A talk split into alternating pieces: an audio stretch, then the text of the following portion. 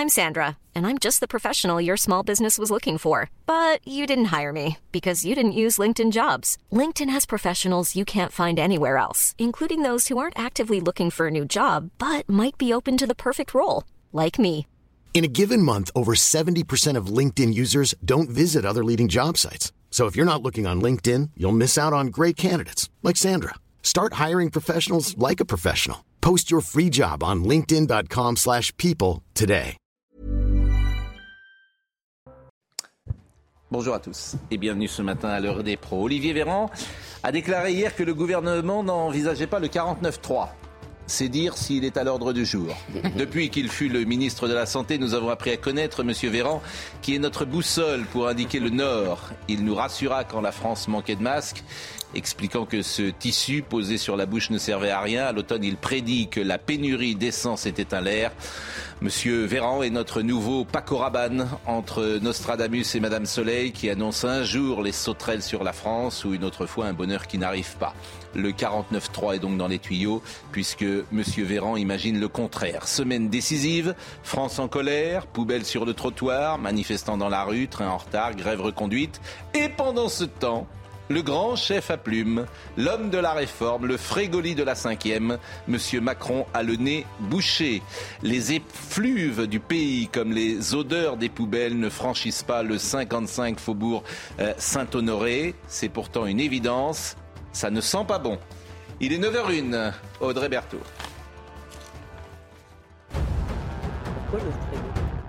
Un cambriolage qui tourne au drame dans les Hauts-de-Seine. Une femme de 96 ans a été violée, frappée, puis cambriolée. Les faits se sont produits dans la nuit du 13 au 14 février. L'homme est reparti avec plusieurs objets de valeur. L'individu a été mis en examen et placé en détention provisoire. Il encourt jusqu'à 20 ans de réclusion criminelle. Après la réforme des retraites, les députés s'attaquent cet après-midi à un autre texte explosif, le projet de loi visant à accélérer la construction de nouveaux réacteurs nucléaires. Quatre jours d'examen sont annoncés au Palais Bourbon en première lecture autour des promesses d'Emmanuel Macron de bâtir six nouveaux réacteurs à l'horizon 2035. Et puis match nul pour l'OM à 10 pendant plus d'une heure après l'exclusion de Leonardo au Balerdi. L'Olympique de Marseille a été accroché hier soir au stade Vélodrome par Strasbourg, de but à deux. Les Marseillais qui menaient pourtant 2-0 jusqu'à la 88e. À Marseille reste deuxième du classement, juste derrière Paris. Bette Lévy est avec nous, Nelly Garnier également, vous êtes conseiller, euh, conseillère des Républicains à Paris.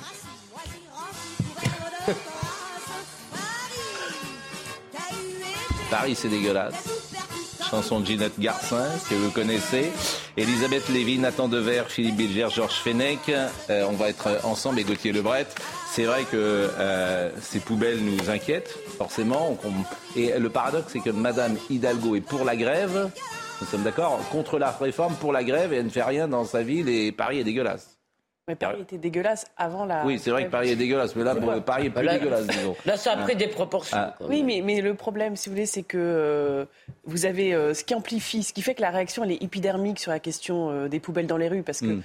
C'est indépendamment même de la question de la réforme des retraites ou de la grève. C'est que Paris est de plus en plus sale et Paris, euh, il y a- les, les Parisiens ont l'impression que c'est, euh, ils sont exposés chaque, un peu plus chaque jour à plus d'insalubrité. C'est ça qui est Non insupportable. mais là, là, bon, là, il y a quand même. Et, Et- puis et- alors, il n'y a pas que Paris. On en sera également avec Michael Chailloux à, à Nantes, Euh, à Montpellier. Visiblement, il y a un grand mouvement de, de poubelles, d'où notre titre "Poubelle la vie" euh, ce matin. Alors, je voulais qu'on voit quand même le sujet de Inès Alicane et Jeanne sera dans le, Jeanne Dans le sixième arrondissement. Je pense que regardez l'image, c'est terrible. hein. Franchement, c'est extraordinaire. Je veux dire ce, qui se passe quand même en, en France. Cette réforme des retraites aura mis tout le monde dans la rue, aura mis les odeurs dans la rue. Euh, je ne sais pas comment ça va se terminer, mais bon, euh, visiblement, euh, voilà. Regardez ces images-là. On est en 2023. Les Américains qui regardent Emily in Paris et qui viennent, Il y a et qui publicité viennent, mensongère.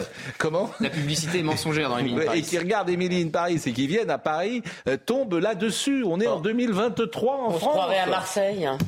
Ne Pardon, il y a beaucoup de grèves à. Marseille. Il y a des grèves des De- éboueurs à Marseille tout le temps. Tout le temps. De- oui. Elisabeth- Bah, Moi, je vais pas être Elisabeth- méchant envers les Américains, mais. Oui. ceux qui veulent venir pour, euh, parce qu'ils aiment Émilie Paris, c'est c'est pas très grave s'ils viennent pas. hein. Bon, je Et les Marseillais le disaient, pardon, il y a tout le temps des grèves de ramassage des Oui, ordures à mais Mais bah, Elisabeth bah a oui. raison, c'est Bon. pas la première fois qu'on se retrouve confronté à une situation de grève. C'est pas la Oui. première fois qu'on se rend compte d'ailleurs qu'il y a une inégalité parmi les Parisiens entre ceux qui ont. Oui. Il y a qui ceux qui ont, euh, choisi les bons arrondissements. Il y a ceux qui sont dans les arrondissements, il y a une collecte privée et ceux qui, euh, qui sont dans, là où il y a une collecte publique. Et Oui. nous, c'est tellement pas nouveau que ça fait des années qu'on demande un service minimum de la propreté pour que on ne demande pas à casser le droit de grève. On commence pour des, pour des questions de sécurité et sanitaire, parce que je rappelle quand même qu'il y a deux fois plus de rats que Mm. d'habitants à Paris. hein. Donc pour Oui. cette raison-là, on demande qu'on puisse faire appel à, Mm. à appliquer un service minimum de la propreté, faire appel à des prestataires privés, des entreprises d'insertion pour évacuer cette accumulation de déchets. Alors, voyons le sujet de euh, Inès euh, Alicane. Des tonnes de déchets qui s'amoncellent et débordent dans les rues de Paris. Ce pâtissier du deuxième arrondissement nous explique sa parade. Avec les autres commerçants et riverains du quartier, ils regroupent tous leurs déchets au même endroit. On a euh, un coin où c'est à peu près euh, maîtrisé, je dirais, mais c'est euh, évidemment pas optimum. Certains restaurateurs, eux, sont inquiets de voir leur clientèle déserter leur commerce.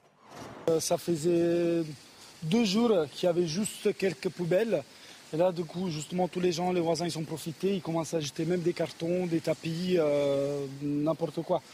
Et vu que c'est justement à l'entrée de la boutique, c'est quand même une boutique de métier de bouche, c'est pas très hygiénique. Et les touristes de passage à Paris sont pour le moins surpris. Je pense qu'ils doivent les collecter. On est dans le centre de Paris quand même. Il doit être valorisé. Je soutiens les manifestants. C'est le seul moyen pour que le gouvernement écoute. C'est le seul moyen. Mais c'est dommage que ce soit un tel bazar. Mais c'est dommage. Des montagnes de poubelles et une grève qui ne semble pas près de s'arrêter. qui est quand même extrêmement inquiétant. Écoutez quelques Parisiens qui ont été interrogés. La situation à côté de chez moi, mais les poubelles ne sont pas ramassées et ça agace tout le monde. J'habite à Gentilly, mais c'est la même chose, c'est la même situation. Tout le monde s'emmerde. On n'y peut rien, dommage. Et on espère que ça va s'arranger. Je pense que c'est désolant qu'il faut intervenir euh, rapidement, sinon euh, les rats, les souris, bon, bon, euh, et, et l'infection pour tout le monde, ça va être, euh, ça va être grave, quoi. En deux jours, les poubelles, elles sont accumulées de partout. Mais en vrai, je pense qu'ils ont raison. Je pense que ça fait se rendre compte à tout le monde que c'est un métier important quand même. Ça, c'est sûr. Euh, Rachida Dati, nous avons toujours proposé un service minimum pour le ramassage des ordures en cas de grève pour éviter tout risque sanitaire et sécuritaire, prolifération des rats ou incendie. En 2026, je le ferai ainsi qu'une réorganisation totale des services de propreté. Vous travaillez, je rappelle, Nelly Garnier avec Rachida Dati. Clément Beaune, sur la situation à Paris. Septième jour sans ramassage des poubelles, puanteur et pourrissement. Aucune mesure d'urgence, même partielle, décidée par la ville de Paris. Énième exemple d'inaction et de mépris des Parisiens. Bon, c'est le moins qu'on puisse dire. Colombe Brossel, qui est adjointe à la mairie de Paris, à- de Paris, répond Vous vous rendez compte qu'on a les Jeux Olympiques en 2024 ça, ça- ça va être bien, Ah oui, les Jeux. Olympiques, déjà. Bon, voilà, on peut discuter d'avoir mis les Jeux Olympiques à Paris, mais euh, ça, va être, ça va être bien, vraiment, l'image qui est donnée de la France. À mon avis, si la réforme des retraites du gouvernement 64 ans est retirée d'urgence, les incinérateurs et garages seront débloqués en urgence. Sous-entendu, c'est de la faute du gouvernement, c'est ce qu'elle dit, euh, Colombe Brossel. Mais qu'est-ce qui va se passer ces prochaines heures? Parce que c'est ce qui m'intéresse. On a l'impression que rien ne peut changer. Non mais vous avez vu ce que dit euh, un des témoins là, il dit on n'y peut rien. Mais Oui. bien sûr qu'on peut quelque chose. C'est ça Oui. ce qui est terrible à Paris, c'est que Anne Hidalgo a imposé l'idée que sur rien elle n'y peut rien. Oui. Que Paris est sale, c'est de la faute Oui, mais elle est réélue. Moi, je dis la même chose à chaque fois. Elle est réélue, euh, qu'elle- campagne, elle avait dit qu'elle doublerait le budget de la propreté. Oui. Mais elle n'a pas parlé, là, on l'entend pas. Il y a un oubli. C'est-à-dire qu'Anne Hidalgo peut promettre n'importe quoi, elle peut Ouais. dire n'importe quoi, elle peut dire j'irai jamais à la présidentielle, elle y va, elle peut dire je doublerai le budget de la propreté. Elle ne Oui, fait quoi, elle n'est pas rien. la seule. Hein. Et oui, Elle mais pas c'est vrai que ça.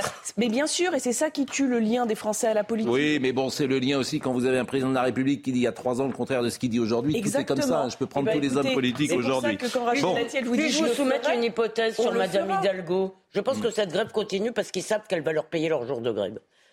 Je pense que s'ils savaient qu'elle ne va pas leur payer leur jour de grève, Je veux dire, Non, mais alors, cette c'est- grève, cette grève pour la, là où vous qui n'a peu de chance d'aboutir à son objectif affiché, le retrait de la réforme des retraites, euh, ce serait Bon. arrêté. Alors écoutez, monsieur Geoffroy Boulard, qui est euh, le maire LR, lui, du 17e arrondissement. Il n'y a pas qu'à Paris. Hein. Michael Chailloux, il- je pense qu'il est déjà en direct avec nous euh, de Nantes, parce qu'à Nantes euh, également, c'est marrant d'ailleurs. c'est bizarre, c'est deux villes qui sont en train de décliner totalement. Ah ben Nantes, a un Rennes, Paris, commun font la- les trois font la course en tête. C'est trois femmes de gauche qui dirigent. Les trois font la course en tête. Je peux pas vous dire euh, autre chose. Oh, bah, Euh, écoutons euh, Monsieur Geoffroy euh, Boulard, euh, maire du LR du 17e.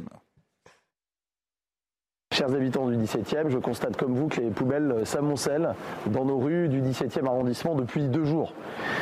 J'ai proposé à la maire de Paris de recourir à des sociétés prestataires pour libérer nos rues le temps que la situation revienne à la normale.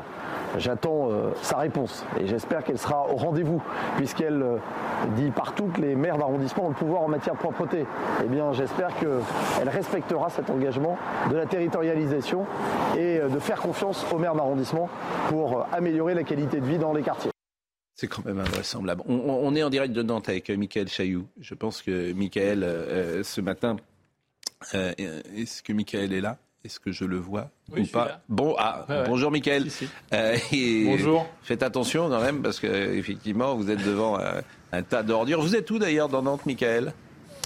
Alors, on est Pascal euh, rue de Pornichet, euh, quartier Port-Boyer, c'est dans les, quartiers nord de, Nantes.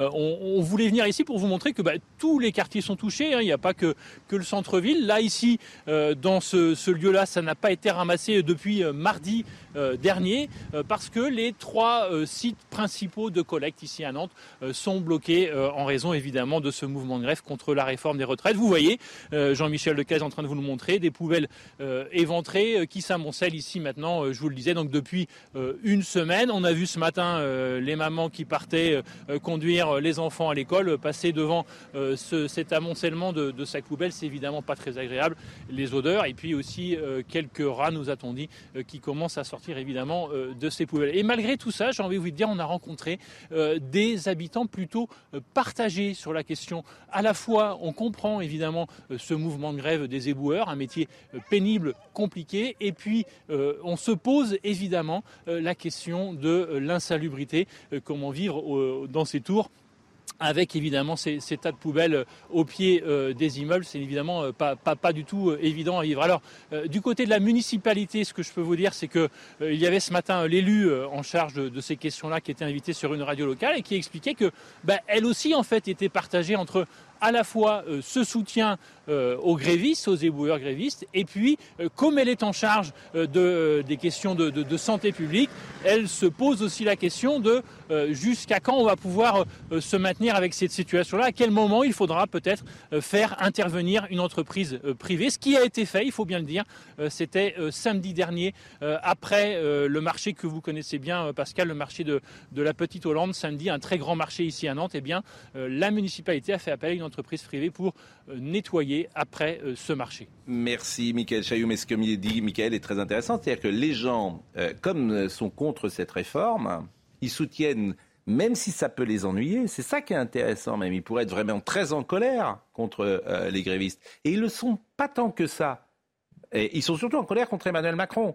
C'est ça la vérité. Et, effectivement, le, le pari du gouvernement, c'était de parier précisément Sur un que les- pourrissement que les que grèves, l'opinion et c'est le contraire qui arrive. Et après, il faut dire C'est le chose, contraire. les blocages, on le voit bien, sont très limités. On nous avait prédit une France à l'arrêt, elle est au ralenti tout au mieux. Donc pour le gouvernement, Ouais. ça se passe plutôt bien, le contexte en ce moment. Vous trouvez que ça se passe bien? Vous êtes le seul en France à penser que ça Non, se passe bien pour le gouvernement Non mais le gouvernement avait tablé sur des blocages beaucoup plus longs et beaucoup plus durs. On voit bien que les blocages ne sont pas très durs en ce moment.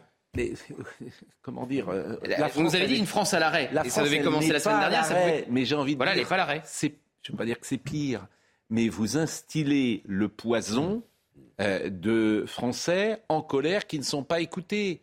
Euh, et puis là, on n'est qu'au début, parce que euh, comment vous allez les poubelles, vous allez faire comment? Moi, je sais pas. euh, Sur le gouvernement, il On, on avait dit qu'on était Alors, au début la semaine dernière et on voit bien que les blocages sont Lamia El Arach, qui est euh, la maire, euh, comment dire, qui est une des conseillères municipales proche de Anne Hidalgo. Euh, la mairie ne fait pas rien, dit-elle. Ah bon? C'est une info. La mairie ne fait pas rien, mais simplement, il y a un cadre légal qui nous contraint. Quand un agent est en grève, nous n'avons pas le droit de nous substituer à cet agent. Ça paraît quand même assez euh, logique. Quelle que soit la durée de la le grève. cas échéant, ça nous mettrait dans une situation où on casse le droit de grève et nous n'en avons pas le droit. Il y a des mesures qui sont mises en œuvre. Nous avons assuré le nettoiement euh, des marchés qui se sont tenus euh, ce week-end, ce qui est un défi en soi. Et il faut savoir qu'au-delà de l'aspect collecte, euh, tous les incinérateurs, les centres de tri et de recueil des déchets sont bloqués actuellement. Donc nous n'avons pas la possibilité d'agir. Écoutez ce restaurateur qui est en colère, euh, qui a interrogé Marine Sabourin parce qu'il peut ne pas accueillir des euh, clients dans son restaurant. Et de plus en plus, tous les jours, on a droit à un petit, euh, un petit tas en plus. Donc euh, bientôt, on aura une montagne devant, la- devant le bistrot. Là, Et je subis là, depuis quelques jours une, une perte significative de, de chiffre d'affaires. Et hier, euh, particulièrement, euh, 60% hier, sur, euh, sur la moyenne euh, que je peux établir. Quoi. Oui, il y a un risque sanitaire qui, qui peut jou- jouer. Bon, les, les rats, j'en ai pas encore vu. hein. On sait qu'ils sont là. Georges Fenech, vous qui êtes, un, qui êtes- qui est un homme politique, ce pays va mal. Ce pays va mal, mais le gouvernement ici ne va pas retirer euh, sa réforme. Pour quelques poubelles, non, ça risque pas. Et c'est pas, c'est pas cette histoire de D'abord, va- euh, pardonnez-moi, mais vous n'en savez rien. hein. Ne va pas retirer sa réforme. Parce que, Je dis, vous n'en savez rien. Euh, Euh, moi non plus, personne n'en sait rien. je ne vois pas comment. euh, Ah, ou vous ne voyez pas. le quinquennat Vous savez, les choses hein. vont parfois plus vite qu'on ne Et pense. bien sûr, tout peut, tout peut arriver, mais enfin, on est dans une logique euh, où la réforme sera adoptée. Vous le savez très bien. Elle sera adoptée comment? Vous le sera, bah, peut-être en le seul- 49.3, c'est pas impossible. Vous avez passé une réforme comme ça au 49.3 Vous êtes sérieux? Ah non, non, je... C'est-à-dire que le pays, euh, le pays est quasiment à feu et à sang. Vous avez 70% des gens Un peu qui à sang quand même, Feu à sang. Pascal. Je ne dis pas que je me réjouis de cette situation. En tout cas, vous voyez bien. Je dis à feu et à simplement sang, c'est a un peu fort. Je le retire. Mais vous voyez bien quand même que ce pays, enfin, vous voyez bien que ce pays est contre cette réforme Oui. à 70%, que les uns et les autres sont en colère, que vous avez un gouvernement qui ne bouge pas et, et que ça peut très mal finir en fait. Oui, mais vous avez aussi. Mais le- vous, même euh, sur ces plateaux, vous vous en rendez pas compte? Ah non, mais je me rends compte de rien Vous du êtes- tout. Vous avez Bah, raison. écoutez, J'ai euh, les poubelles qui sont en bas de chez moi aussi, Il je mal hein. finir, euh, Je vois très bien la situation. la mobilisation était à la baisse samedi, les blocages sont limités. Pourquoi très mal finir? Là, pour le moment, c'est les, les- les choses s'alignent pour une adoption en fin de semaine par le, par le Oui, gouvernement, on- avec ou on- sans 49.3, c'est Voilà. la seule question. Mais la réforme sera vraisemblablement Elle sera adoptée, adoptée. jeudi. Et, euh, et effectivement, les blocages ne sont pas euh, ne sont pas si terribles que ça. Et la mobilisation est à la baisse en ce moment. Non, mais là où, là où Pascal a raison, ça laisse, effectivement, ça va laisser euh, trace, probablement bien des traces. Et je, je sais pas, est-ce que vous avez lu le- l'entretien dans le Figaro entre Vermeuren et Fourquet? Mm. C'était très intéressant. Très Et intéressant. il disait que l'une des choses qui est vraiment très problématique, en fait, c'est le clivage entre les actifs et les inactifs. J'en parlais d'ailleurs la semaine dernière, c'est-à-dire le fait qu'il y a une France qui travaille et à qui on demande toujours des efforts. Et il y a une France qui ne travaille pas. Il y a des millions d'inactifs dans notre pays alors qu'il y a des tas d'emplois non pourvus. Et les gens en ont ras-le-bol de ça. Philippe Bizère. Mais euh, ce qui me frappe, c'est le hiatus entre le réalisme euh, de Gauthier ou de Georges Fenech. Euh, en effet, la situation du gouvernement pourrait être pire. Et pourtant, Pascal, et je ne fais pas là par plaisir du en même temps, euh, on a le sentiment d'un délitement qui s'aggrave. Je veux dire, parce qu'on a oublié une chose, c'est que la réforme des retraites était amplifiée dans l'opposition qu'elle suscite par une hostilité forte à l'égard d'Emmanuel Macron. Et quand vous avez les deux, le gouvernement a beau tenter de tirer les marrons du feu sur les retraites, il n'empêche que pour une fois, le règne de la nuance n'a plus cours et qu'on a le droit d'être dans une sorte de catastrophisme parce qu'on l'éprouve quotidiennement. Nelly Gardien, en tout cas, euh, pour euh, les poubelles, ces prochaines heures, rien ne va changer. Nous sommes d'accord. Concrètement, pour. euh, alors, je ne veux pas faire que du parisianisme, parce qu'il Oui. y a plein de gens qui n'habitent pas Paris, et même la, Mais- la mais plupart. écoutez, en- Mais là, il ne va rien se passer. En 24 heures, Anne Hidalgo elle a été capable de faire imprimer des grandes banderoles de soutien à la grève. Hmm. Par contre, là où elle a les moyens d'agir, hein, Elle pourrait faire quoi? Elle, euh, bah, bien sûr, elle pourrait faire appel, comme ils ont fait sur les marchés. Ils pourraient faire appel à des prestataires paraît-il privés. qu'on à n'a pas le droit, c'est ce que disait Madame sûr, Lamia euh, et la rage. Ils, ils n'ont jamais les moyens de rien faire. Et puis moi, Mais par ailleurs, qu'on n'a pas le je droit de. voudrais quand C'est même casser dire une que- grève, ça. C'est briseur je, de je grève. voudrais quand même dire que, euh, par ailleurs, il faut quand même que les Parisiens sachent que la taxe sur les ordures ménagères, elle est excédentaire à Paris. C'est-à-dire qu'elle elle n'utilise même pas tout ce que les Parisiens payent en impôts pour les ordures ménagères, elle en reprend une partie pour aller combler le trou de sa dette. Parce que Donc, c'est il y a bien un le seul moment- excédent à Paris. hein. Il y a un moment, les choses seraient vécues aussi différemment si on n'était pas dans la Mm. situation d'insalubrité, d'insalubrité et de- d'absence de propreté au quotidien à Paris. Euh, Jeanne Cancar est euh, dans le 6e arrondissement avec nous. Euh, c'est vrai que euh, Jeanne, les images sont assez impressionnantes ce matin. Jeanne est là peut-être et je la vois aussi. Vous êtes où Jeanne? Alors le 6e arrondissement, c'est un quartier historique de Paris. Les, les Américains qui viennent à Paris, c'est Saint-Germain-des-Prés, c'est le Flore, c'est les Deux Magots, c'est des endroits emblématiques. C'est la place Saint-Sulpice. La place Saint-Sulpice sous... sous les ordures, ça doit faire bouger. Peut-être que Laurent Geoffrin, du coup, va avoir une position différente. Mais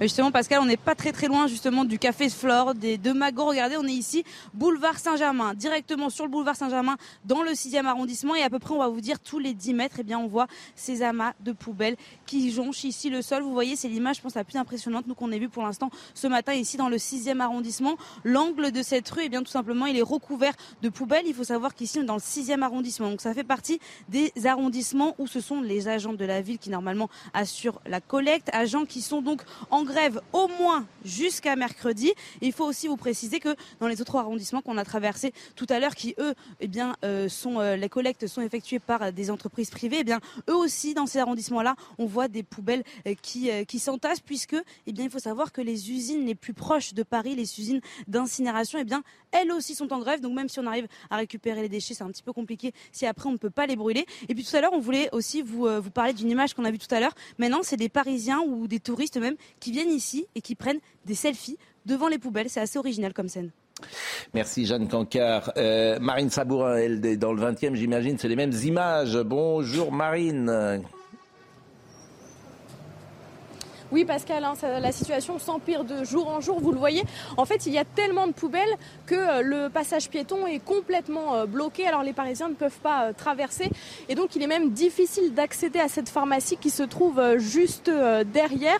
Alors, on discutait tout à l'heure avec un habitant de cet immeuble que vous voyez sur les images de Marion Bercher qui nous disait que cette situation, elle devenait insupportable parce qu'il y avait énormément d'odeurs, parce qu'il craignait eh qu'il y ait de plus en plus de rats qui s'approchent de son appartement. Et puis il y a aussi donc ce café sur notre gauche. Vous diffusiez un son tout à l'heure de son euh, propriétaire qui nous expliquait qu'il avait perdu énormément euh, de euh, clientèle et donc tout au long de cette rue, il y a des poubelles tous les 10 mètres, comme le disait Jeanne, dans le 6e arrondissement. Je n'ai pas vu euh, dans ces poubelles la réforme donc euh, de la retraite jetée. Une, mais c'est une belle, méta- enfin, laide métaphore euh, de, de l'état du débat public. C'est-à-dire que c'est exactement à l'image de ces poubelles qui sont comme ça dans les rues, c'est ce qui est, c'est ce qui a eu lieu autour de, de cette réforme. Il y avait l'occasion de faire un, un très beau débat, et il y a eu un très beau commencement de débat citoyen de la part des citoyens, en tout cas une demande de débat de la part des citoyens sur l'avenir du travail. Le gouvernement n'a rien voulu entendre, le gouvernement a bloqué, et bien à partir de là, ça crée cette situation-là. Et puis, euh, et puis, et puis les Républicains, euh, bah, vous avez trahi vos électeurs, c'est pas la première Attendez, fois. c'est moi que vous regardez là Non, euh, non, Nelly Gardet, puisque vous, vous avez voté pour la euh, réforme des retraites au Sénat et vos les électeurs, républicains, vos, vos dans- électeurs sont sans doute contre. Ça a toujours été dans leur programme. L'allongement de la durée. 65 du ans, travail. Pécresse. Il n'y a pas de trahison, il y a des convictions. Bah, parlez à vos électeurs. Non, sais mais- que ça vous est pas Mais arrivé c'est depuis marrant, longtemps. vous, avez, vous Euh, pensez vraiment que la politique bah, consiste à faire ce que demandent les gens en, temps réel? Madame Garnier, je vous en prie. Oui, parce que je vous l'avez pas dit, mais je, je suis aussi dans les instances dirigeantes du, Oui. du parti, et je pense que ce dont les Français ont besoin, c'est de la clarté et de la Oui. cohérence, et que sur Bien cette sûr. réforme, ce, ce qui a créé ce, ce flou, et c'est aussi Enfin, vos électeurs, euh, Non, mais attendez, manifestement, euh, sur les- les sondages, Non, ne sont pas d'accord pour cette réforme. Non, mais si j'ai bien compris. C'est aussi, les failles, euh, c'est aussi les failles du en même temps. C'est-à-dire qu'on leur dit qu'il n'y a pas besoin de réforme euh, des retraites au premier quinquennat. On leur dit qu'elle devient indispensable au Mm. second. On leur dit que c'est le, coin- le quoi qu'il en coûte au premier quinquennat. Mm. On leur dit qu'il faut absolument euh, faire des économies au second. On leur dit que les 1200, c'est pour tout le monde. Et ça, c'est pas nous. Hein, c'est les, les- Mm. c'est la communication du gouvernement. Et puis après, on ne sait plus pour qui c'est. Donc il y a un moment, c'est, euh, je trouve que sur cette, cette retraite, justement, on est, c'est une faille de l'incohérence du en même temps. Nous, vous pouvez pas nous reprocher d'avoir été dans la clarté et la cohérence. Je suis pas d'accord avec vous parce que ça- ça- sinon ça sous-entendrait que si cette réforme avait été présentée de manière cohérente sur le point de vue de la communication, les Français auraient été pour. Or, ils auraient été tout aussi contre. bien Voire sûr. peut-être si la communication avait été plus claire, C'est ils auraient été encore de- plus C'est pas une question de communication. C'est pas de la euh, communication, c'est une question de d'idées. Bon, mais je me demande, Nelly, si même si on est pour le fond de la retraite et le Sénat l'a développé assez intelligemment, euh, je ne comprends pas pourquoi euh, les républicains, par exemple, ne se sont pas opposés à ces modalités démocratiques et parlementaires très choquantes. Le vote bloqué au Sénat, c'est un scandale. On peut, on peut être Évidemment. pour les retraites et être Bon, contre on va marquer une pause. On va marquer une pause. Mais euh, chacun aura découvert qu'il faut une réforme à la carte. Hier, j'étais euh, rue Franklin Roosevelt dans le 8e. Il y avait des gens qui étaient en train d'élaguer, des gens dans les arbres. Je suis resté 10 minutes à parler avec les uns et les autres. Le monsieur qui est dans les arbres, qui adore son job, qui adore son job, parce que c'est un, un job. Bon, vous allez lui dire que vous allez travailler jusqu'à 65 ans. Et, Bah non, il va pas travailler. et, et quand il aura 55 ans, vous lui dire, eh vieux, monsieur, vous avez changé de métier. Enfin, tout ça est ridicule. Bah, Pascal, Pardonnez-moi, tout ça est grotesque. Les gens ne changent pas de métier à Est-ce qu'il fallait 55 mieux ans. Est-ce qu'il fallait mieux Non. laisser passer le Ah bon. texte originel en 49.3 ou est-ce qu'il fallait mieux, comme l'ont fait les Républicains, apporter des, amoli- des améliorations pour les carrières Fallait- longues, pour les me carrières semble-t-il, pénibles, quand on est républicain, on écoute femmes. ses électeurs. Mais, mais, mais- et, et notamment les on métiers a pénibles. apporté des améliorations. Eh bien, écoutez, euh, de toute façon. C'est pas dit que ça passe pas euh, Mais bien avec sûr. le 49.3 justement. Il- et, et- et que tout, euh, dans, la commission mixte paritaire, tout Alors, va oui. peut-être être enlevé. Mais on en parle après la pause. À tout de suite. Garnier est toujours avec nous et vous êtes une conseillère des Républicains à Paris. Audrey Berthaud nous rappelle les titres du jour. Il est 9h31. Les importations d'armes en Europe ont quasiment doublé l'année dernière, plus 93% sur un an. C'est ce que révèle une étude de l'Institut international de recherche sur la paix de Stockholm. Une hausse due à la guerre en Ukraine. Les importations de Kiev, incluant les donations occidentales, ont été multipliées par plus de 60 en 2022. Le temps aujourd'hui est très agité sur tout le pays. 21 départements sont placés en vigilance orange aux orages. Vous voyez euh, les départements euh, concernés. Météo France prévient qu'il reste des incertitudes sur la violence du euh, phénomène et les zones qui seront les plus euh, touchées. Et puis ce lundi marque euh, les 10 ans du pontificat du pape François. C'était le 13 mars 2013 qu'il succédait à Benoît, XVI. 10 années qui lui ont permis de marquer de son empreinte l'Église catholique. Et à 86 ans, le pape François semble bien décidé à poursuivre sa mission. Pape François qui n'oublie jamais qu'il a été jésuite. J'aime bien citer des. sur les réseaux sociaux, je les cite plus trop en ce moment, mais je devrais davantage. Par exemple, il y a Ophélie Cathy qui me dit euh, On a bien compris que vous détestiez les LR. Je suis LR. Je soutiens ce parti qui est cohérent. Les adhérents de ce parti sont pour cette réforme. C'était dans le programme. Nous sommes cohérents. Alors stop avec les LR. Ne parlez pas pour eux et occupez-vous des gauchos. Bien. Ah bah, merci. Elle est pas mal, hein Eh ouais, je sais, voilà. Merci, Je hein. cite, je cite, je cite, je cite. Faut l'inviter. euh, Ophélie Cathy. Elle a pris notre défense. Mais bien là. sûr. Formidable. Non, mais j'aime bien vous. L'opposition, elle s'oppose, mais elle n'est pas obligée de s'opposer bêtement quoi, et méchamment. Écoutons Eh oui. sur la réforme de retraite ce qu'a dit M. Véran sur le 49.3, parce que c'est cette semaine, alors là, vous allez nous dire, c'est vraiment... Visiblement, ils veulent pas du 49.3. Alors tout ça est une stratégie de communication. Ah. C'est-à-dire que s'ils savent au fond d'eux qu'ils vont devoir l'utiliser, ils n'ont pas intérêt à le dire tout de suite. Comme ça, ils montrent qu'ils ont tout fait pour l'éviter et qu'on leur impose contraint et forcé. Ah Voilà, décryptage. décryptage. Il y en a, il y en a qui- Décryptage, décryptage du Petit scarabée. scarabée, bravo Bon, écoutez, M. Véran. Il y en a, il y en a là-dedans. Nous avons su créer les conditions d'un accord avec euh, la majorité au Sénat, avec une méthode éprouvée depuis plusieurs mois, d'abord à l'écoute des forces politiques de notre pays, à l'écoute des syndicats, évidemment toujours à l'écoute des Français. Nous ne voulons pas de 49-3. Nous souhaitons transformer notre majorité relative en majorité absolue sur le texte des retraites et nous nous sommes donné les moyens de le faire. Bien, nous Bon, ne ils voulons sont pas. à- oui, ils sont à l'écoute, mais il faut qu'ils prennent des prothèses au- auditives, hein, parce que manifestement, ça fait sourire. C'est pour ça que cette communication, ça fait sourire. Ils sont à l'écoute, à l'écoute de rien du tout. Et parce que 7 Français sur 10 sont contre la réforme. Ah, Ils sont à l'écoute de rien du tout. Ils ont le droit d'ailleurs, mais ça s'appelle un passage en force. Bon, écoutez, monsieur. Comment? Rappelons que le 49.3, derrière, il peut y avoir une motion de censure. Oui, C'est mais ça alors- le risque pour le gouvernement. Alors, li- risque limité, contrairement à ce qu'on peut entendre. Ouais. Si, pour faire tomber le gouvernement, donc il faudrait évidemment toute la NUPES, tout le Rassemblement national, le groupe Lyot, il faudrait 40 républicains. Oui. 40 républicains, ça paraît très improbable, même chez les LR pour ceux qui veulent faire tomber le gouvernement. Bon, Il y a- écoutons. obligé de citer le 49.3. Il y a déjà eu le 47.1 euh, à l'Assemblée nationale, c'est-à-dire faire voter une loi sur les retraites euh, comme si c'était une loi sur la sécurité sociale. Il y a eu au Sénat le vote bloqué que rappelait Philippe. Ça veut dire il y a déjà eu tous les blocages euh, permettant de court-circuiter la vie parlementaire. Le 49.3, ce serait la cerise sur le gâteau, mais il ne faut pas. euh, Non, mais c'est dans, fétichisme. c'est dans leur ADN. Ils sont très ennuyés parce qu'ils n'ont plus la majorité au Parlement. Pendant cinq ans, ils s'en sont fichus du Voilà. Parlement. Vous aviez Emmanuel Macron qui décidait de tout, toujours, tout le temps, sur le Covid surtout, avec les résultats d'aujourd'hui. Et là, vous avez les premiers frondeurs d'ailleurs dans la majorité. Mais, mais- mais- mais ne pas voter le texte. À mon avis, certains vont rentrer dans le rang parce qu'on leur a dit vous êtes exclus du groupe Renaissance et vous perdez votre place en commission. Donc, euh, vouloir. euh, Mais le chantage, bien chantage, sûr, la démocratie à Renaissance, c'est le chantage. Bien Vous évidemment. connaissez, vous connaissez un parti C'est pareil partout, hein, cher Pascal. Franchement, vous connaissez un parti où la démocratie, c'est la démocratie? Oui. Et quand Ah c'est oui. et quand c'est pas tenu comme chez les Républicains, on le voit. je suppose. J'en connais. Et quand c'est pas tenu Ce comme chez les plateau. Républicains, on le voit. L'heure Ce- des pros, oui. Ce plateau est le ce plateau est le représentant de la démocratie. Mais non, mais c'est. Et vous avez raison sur un point important, à mon avis, c'est qu'on comprend maintenant. Bon. Ça, c'est bien pour commencer une phrase, comme ça on est sûr de pouvoir la terminer.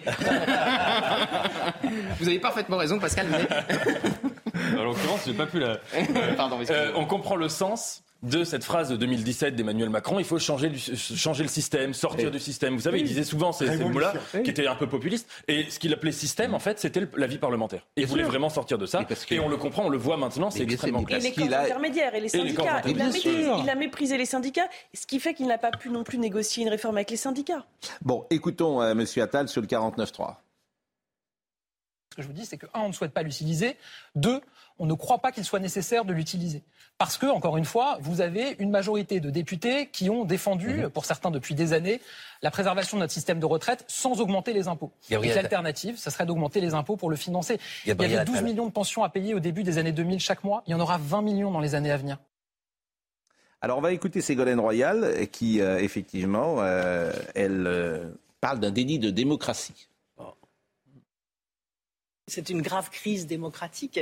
D'ailleurs, moi, je voudrais rendre hommage à ceux qui descendent dans la rue, qui perdent leur salaire, qui prennent sur leur temps. Il y a tout un, tout un système où les Français ont parfaitement compris qu'il n'y a pas de besoin de financement pour les retraites. Il y a juste un besoin d'une plus juste répartition des ressources. Et ce qui est en jeu dans la défense des manifestations et de l'hostilité des Français, ce qui est en jeu, c'est la défense du modèle social français et le refus du déclassement. Et ça, c'est très important. Et Mais donc là- la crise, la crise démocratique, oui, elle est là, et j'espère que ce n'est pas terminé. Bon, je vais vous demander quelque chose qui n'est pas toujours facile pour vous. Monter d'un cran, comme disait André Malraux.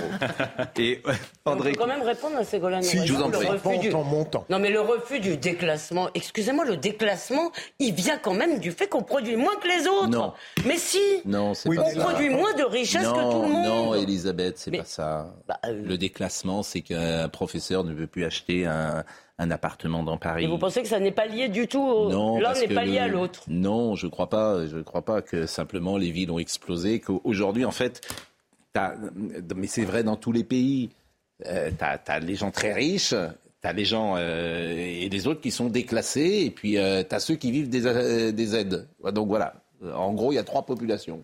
Et vous pensez que le fait qu'on travaille moins, qu'on produit moins, ne- n'est pas du tout lié à ça Qu'il n'y a pas une contradiction entre la demande d'augmentation du pouvoir d'achat et celle de baisse du temps de travail Je ne suis pas certain que. euh, C'est-à-dire que si tu réformais l'État de telle Alors, sorte que puis, tu puisses ça, moins redistribuer, bah oui, Non, tu ça, pourrais peut-être payer. bah, vous dites oui, mais tu pourrais peut-être plus payer tes profs et tes, euh, et tes fonctionnaires. Mais la réforme C'est-à-dire de que les l'État, gens, vous avez raison. la réforme de l'État, c'est-à-dire que l'argent qui est dépensé euh, dans des aides euh, qui euh, de, de redistribution, peut-être que tu pourrais euh, refaire les choses. Voilà. Ça, ça, je mais la grande réforme de l'État, elle n'est pas faite. Donc, D'accord, mais vous remettez en cause le merveilleux système social, le totem, là. hein Oui, je Ah, je suis d'accord, C'est hein, ça, changer de Oui. logiciel. Je vous dis, tu as les gens très riches, alors eux, ils s'en sortent, c'est la France qui va bien.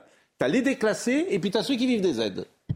Mais comment voulez-vous quand vous avez un peu une, hein, bien sûr. C'est un peu- un caricatural, hein, bien Pascal, sûr, hein. Je dis un mot, une, désin- une désindustrialisation, une balance des com- du, du commerce qui est déficitaire, une dette publique qui a explosé. Mm. Comment voulez-vous qu'on puisse avoir aujourd'hui un niveau de vie qui était celui que... Moi, je pense qu'on est déclassé, effectivement, aujourd'hui. Parce qu'on a Mais un problème de productivité. Je, je rejoins totalement ce que dit Elisabeth Lévy. Oui. On est passé quand même à sixième puissance économique mondiale.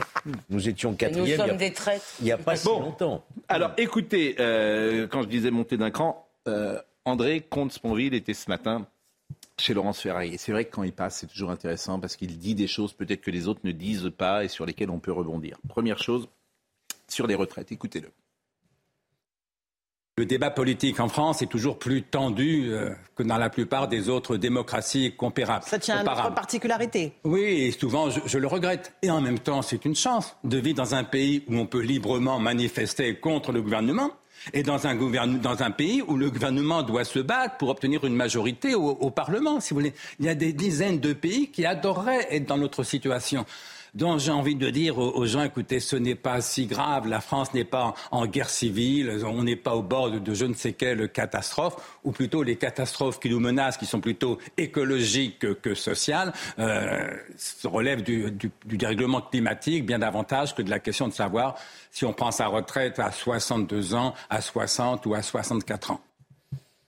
Je suis pas d'accord avec l'argument d'André Comte-Sponville qui consiste à dire euh, il y a des pays où la démocratie est moindre, euh, où la situation est pire. Il me semble que le principe de l'esprit démocratique, c'est qu'on ne fait jamais ça. Parce que euh, à ce compte-là, on n'agit jamais, hein, parce qu'il y a toujours des pays où c'est pire. Le principe de la démocratie, c'est qu'on est toujours insatisfait de l'état euh, de, de, de, de la démocratie, qu'on essaye toujours d'en faire plus. C'est le seul régime, la démocratie, dont la réalité ne peut jamais atteindre le principe. Parce que donner le pouvoir au peuple, c'est impossible concrètement, il y a toujours de la représentation. Donc tous ceux, quand, quand il y a un problème social ou un problème politique qui, qui disent mais euh, à l'autre bout, de, de, de l'autre côté de la frontière, à l'autre bout du monde, il y a des pays où c'est pire, eh bien euh, c'est un- c'est c'est le contraire de- de- de- d'un d'un discours qui, qui, qui essaye de changer les choses. Deuxième passage, et je vous donne la parole, Philippe.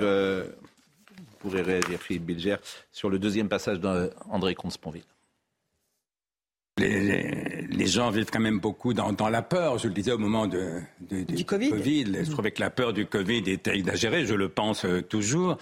Les jeunes se font sur leur retraite des, des inquiétudes qui me semblent aussi exagérées. Ou plutôt, la vraie question du même coup, c'est comment sauver notre système de retraite par répartition. Alors là, il y aurait un vrai débat à, mener. Je trouve qu'il est- qu'il n'est pas bien mené en, en France parce que les arguments des uns et des autres tendent toujours à se replier justement sur des questions morales, alors que le fond de la question, me semble-t-il, relève plutôt de l'économie.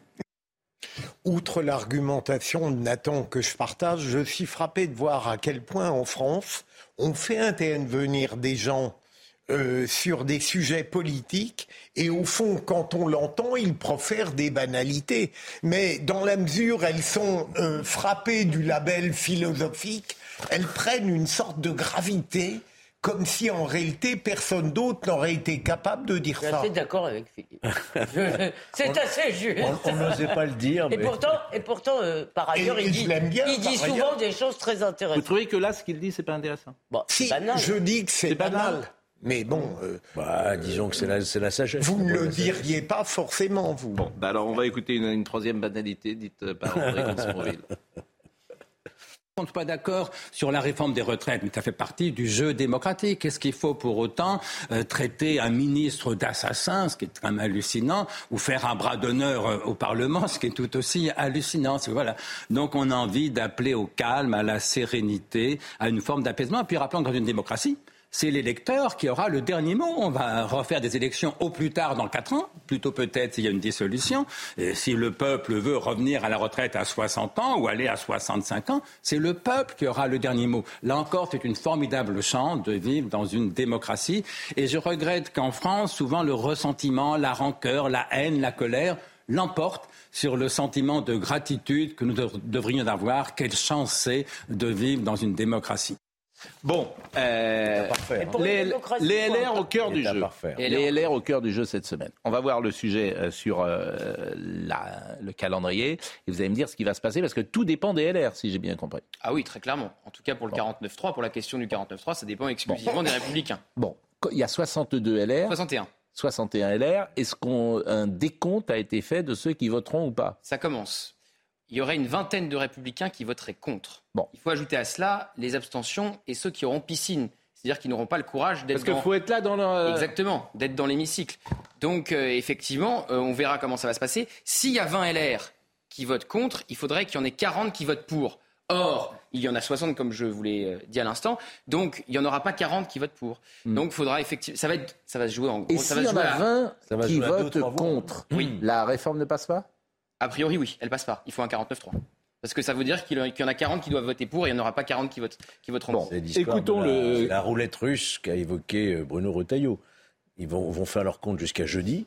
Si jeudi le compte n'y est pas, il y aura un 49-3. Et personne, en vrai, personne à l'heure où on se parle n'est capable de, dire ça va passer ou ça va pas passer avec une mais, certitude de 100%. mais vous pensez euh, que la veille d'un scrutin, on saura qui vote pour qui? Vous pensez pas qu'il y a des gens qui, au dernier moment, vont bluffer euh, ou ne feront pas Voilà, c'est la vérité. Hmm. C'est possible. C'est Et ça qui m'étonne dans ce que vous dites. Moi, je pense qu'il doit y avoir toujours un aléa, c'est sûr. Hmm. si effectivement ils n'ont pas la certitude d'avoir le compte, être Ils n'iront pas au vote parce que le il y aura vote, un 49-3. le vote, à votre avis, serait euh, destructeur si le vote. euh, Bah, vous vous rendez compte, si, Ah bah, c'est-à-dire que s'il y a, dou- il y a, la dou- fin s'il y a un doute, quinquennat. et que, et- parce qu'Emmanuel Macron, il faut quand même se rappeler, Emmanuel Il est Macron, il a, Emmanuel Macron, il aime bien jouer. Il a en Il mémoire, quand il était ministre de l'économie, Bah, quand il était ministre de l'économie, on lui a imposé un 49-3. Manuel Valls lui a imposé, alors Premier ministre, lui a imposé un 49-3, quel texte alors que lui, sur la loi Macron, alors que lui, il était persuadé Mm. d'avoir la majorité. Donc, effectivement, il est joueur, mais vous vous rendez compte, s'il va au vote et qu'on se rend compte à deux voix près, il n'a pas la majorité et que son texte passe pas, c'est Donc ça veut dire que le texte est mort? Bah oui. Non, il Ouais. pourrait y avoir une nouvelle lecture. Il pourrait y avoir une nouvelle lecture s'il est rejeté par l'Assemblée. C'est pas définitivement enterré. Non, mais c'est important de le dire. C'est-à-dire qu'après, tu peux le faire passer en 49-3 Non. Non, il faut, il faut repartir sur, euh, sur euh, des débats, euh, Ah. Faire une- quelque part une marche arrière. Et après, effectivement, s'il y a un nouveau rejet, alors là, c'est terminé. Mais attention, c'est le. Non, mais ça limite, c'est le serait- 26 ah oui, alors c'est, vous l'avez bien expliqué là, parce que c'est quand même très très dangereux. Ah, c'est très dangereux. Donc, C'est- euh, parce qu'en plus, c'est ça va se jouer. On, on comprend bien que ça va se Oui. jouer à cinq voix près, en gros, d'un côté ou de l'autre. Donc c'est un peu pile ou face de, de quel côté Et va puis il y a des gens de. Renaissance, j'imagine, qui. euh, On saura qui vote pourquoi ou pas Ah bah bien sûr, on a le détail Ah oui. comme à chaque fois. Vous vous souvenez On quand on a eu le, détail euh, ah, on Ah a oui. Bien sûr, on a le détail comme à chaque fois. On verra qui a été absent, qui n'a pas eu le courage d'aller le dans l'hémicycle, Ouais, ouais. qui s'est abstenu, qui a voté pour, qui Ça a me voté plaît contre. bien, moi, l'idée de la réforme rejetée. Ah bon? Ce qui serait fou, c'est que le gouvernement aille au vote, pensant avoir le vote, et qu'il ne l'ait pas. Alors là, c'est là jeudi, je peux vous dire que ça. Ah non, mais pas si ça on est tremblera. reparti pour deux mois, là. Vous êtes Oui, on est reparti pour un tour. Mais Stop, là. Mais, mais, mais, pour- mais non, mais. Mais parce que pourquoi ça me plaît bien? Parce que c'est la volonté du peuple.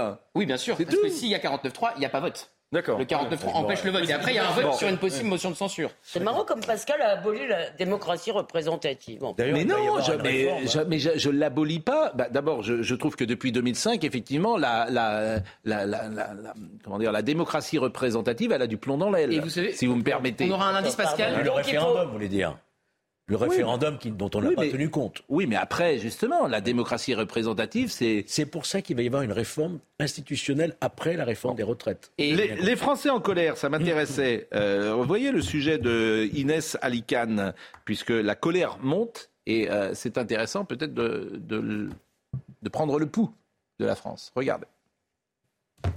Au cœur du cortège, la colère monte. Le choix d'un vote bloqué et le refus du président de la République de recevoir les syndicats est vécu comme un véritable affront. Enfin, je l'ai vu hier avec les contacts que j'ai pu avoir, une colère qui grandit suite à- à- au courrier du président de la République aux organisations syndicales, qui est un véritable bras d'honneur au mouvement social. Attention au risque d'explosion.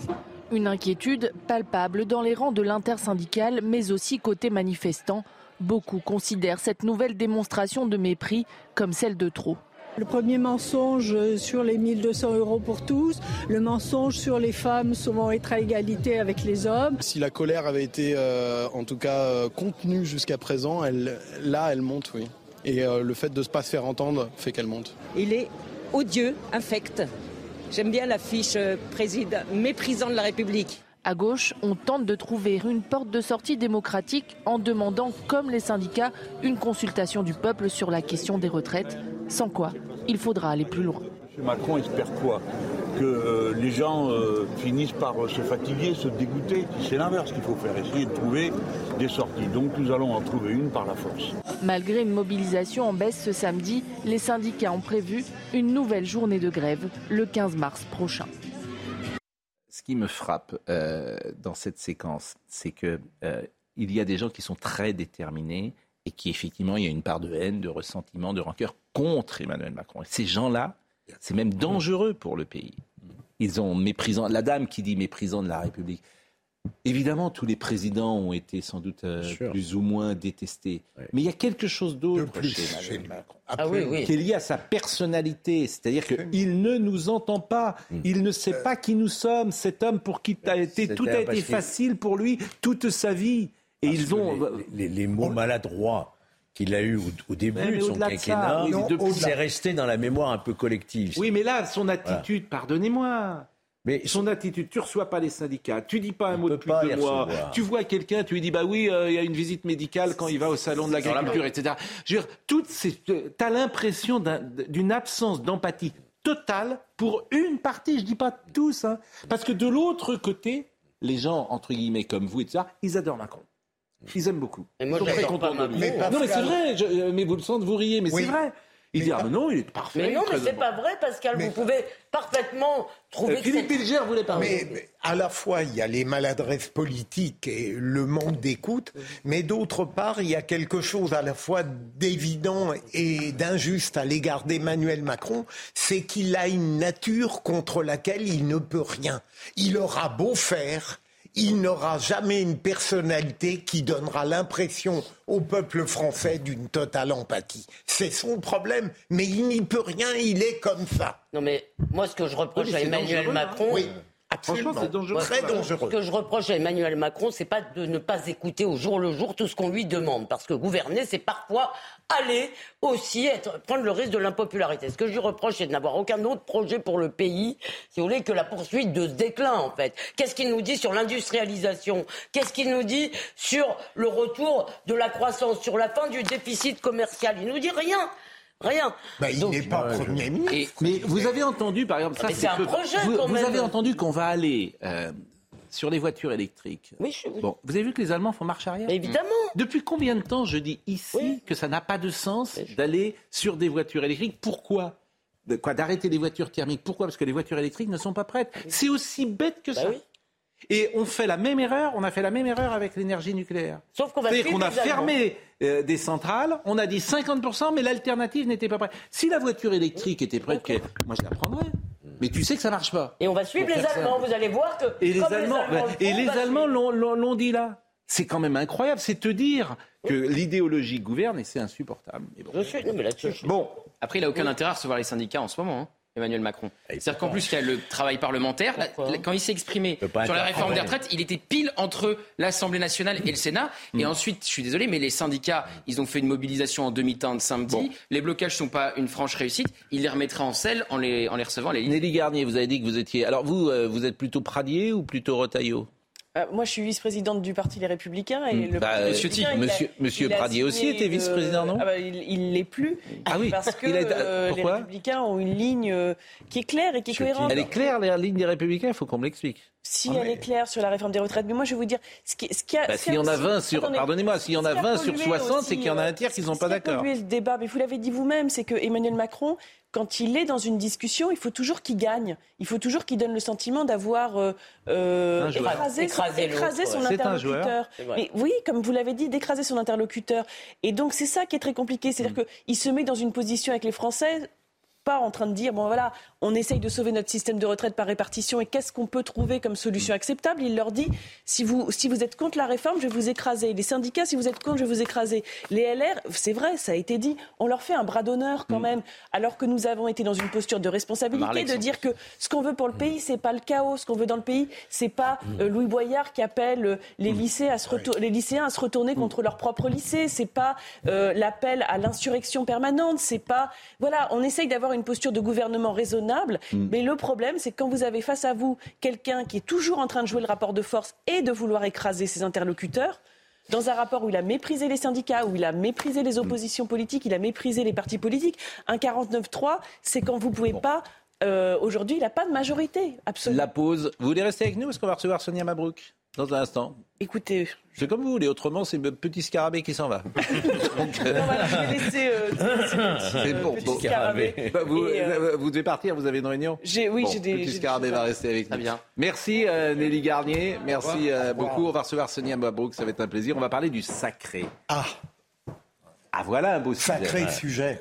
Eh oui. Oh, oh, c'est oh. quoi Un le sujet sacré philosophique, là. C'est quoi le C'est pas la pub encore, Non, c'est Elisabeth. pas hein. Elisabeth. C'est pas encore la pub, euh, voilà. Elisabeth, Pourquoi c'est bon. pas la pub Je croyais que c'était la pub. Vous avez dit à Nelly de partir Non, d'abord je me suis pas permis de dire à. Nelly de partir. Et vous avez dit la pause. Vous avez vu dire la pause J'ai de la j'ai pause. dit la pause, voilà. C'est maintenant. Vous avez dit la pause. La pause à tout de suite. Ah, euh, quand même. Sonia Mabrouk est avec nous, Reconquérir euh, le sacré, vous la connaissez évidemment Sonia, et euh, vous publiez régulièrement des choses très intelligentes qui nous permettent de discuter sur certains sujets de notre société, et on va parler évidemment du sacré. Comment définir le sacré?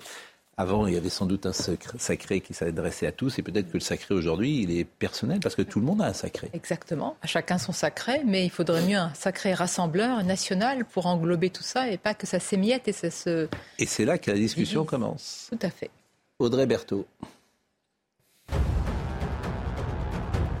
Le chèque énergie 2023 sera versé à partir du 21 avril. Il sera versé à pratiquement 6 millions de ménages. C'est ce que vient d'annoncer la ministre de la Transition énergétique Agnès Pannier-Runacher ce matin sur RMC. Le chèque pourra être utilisé pour payer sa facture d'électricité, de gaz, de bois, ainsi que toutes les énergies qui servent à chauffer, a précisé la ministre. Un rapport inquiétant du Haut Conseil de la famille, de l'enfance et de l'âge publié dans Le Parisien. Il révèle que les moins de 20 ans consomment de plus en plus de psychotropes, plus 62% pour les antidépresseurs et plus 155% pour les hypnotiques et les sédatifs. Cette euh, surmédication s'explique entre autres par la hausse d'épisodes dépressifs chez les jeunes entre 2020 et 2021.